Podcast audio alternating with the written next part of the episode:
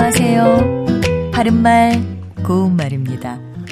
우리 속담에 발 없는 말이 천리 간다가 있습니다. 잘 아시는 것처럼 말이란 것이 비록 발은 없지만 천리 밖까지도 순식간에 퍼진다는 뜻으로 말의 삼가함을 비유적으로 나타내고 있습니다.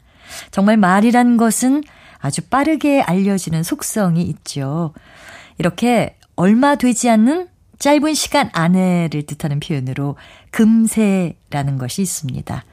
그런데 금세를 글자로 써보면 이 말의 두 번째 음절의 새의 모음을 아이, 애와 어이, 애 중에서 어느 것을 쓰는 것이 맞을지 혼동스럽습니다.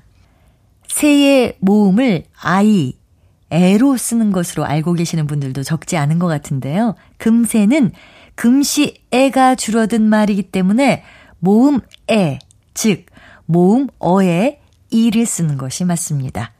자, 그렇다면 몇 년 못 봤더니 그새 키가 많이 컸구나. 이 예문에 나오는 그새와 너 요새는 뭘 하고 지내니?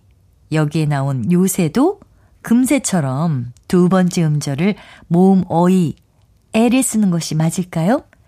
그렇지 않습니다. 그새는 그 사이의 준말이고요.